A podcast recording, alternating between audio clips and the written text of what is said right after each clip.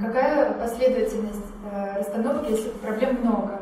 То есть что э, вначале решается вопрос э, как бы, со здоровьем, потом ну, как это, можно как-то это...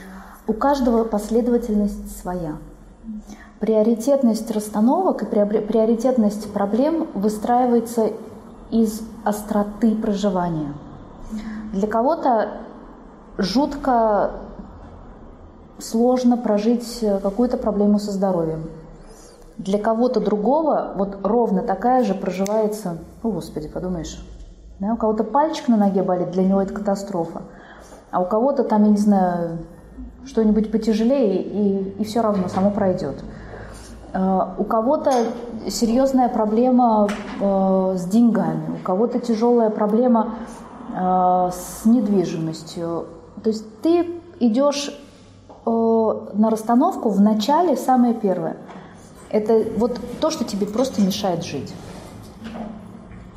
Вот с чем ты не можешь справиться, ты каждый день об этом думаешь, ты не можешь об этом не думать, ты ничего не можешь с этим сделать, и у тебя вот просто все упирается э, в эту точку. И вот с этим ты приходишь на расстановку.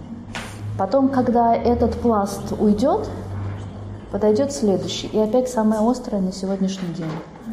Угу. Не нужно приходить на расстановку, думая, что вот, наверное, я вот сейчас начну, там, например, с денег, потому что как только у меня наладится день, э, отношения с деньгами, у меня сразу наладится и все остальное. Это утопия, так не работает. Да?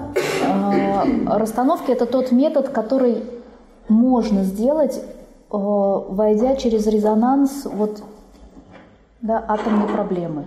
Вот этой вот прямо все. Умру. Все остальное это будет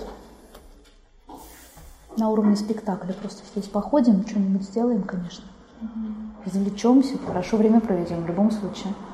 Но не будет того результата и того эффекта, который обычно все ожидают от расстановок. Хороший вопрос.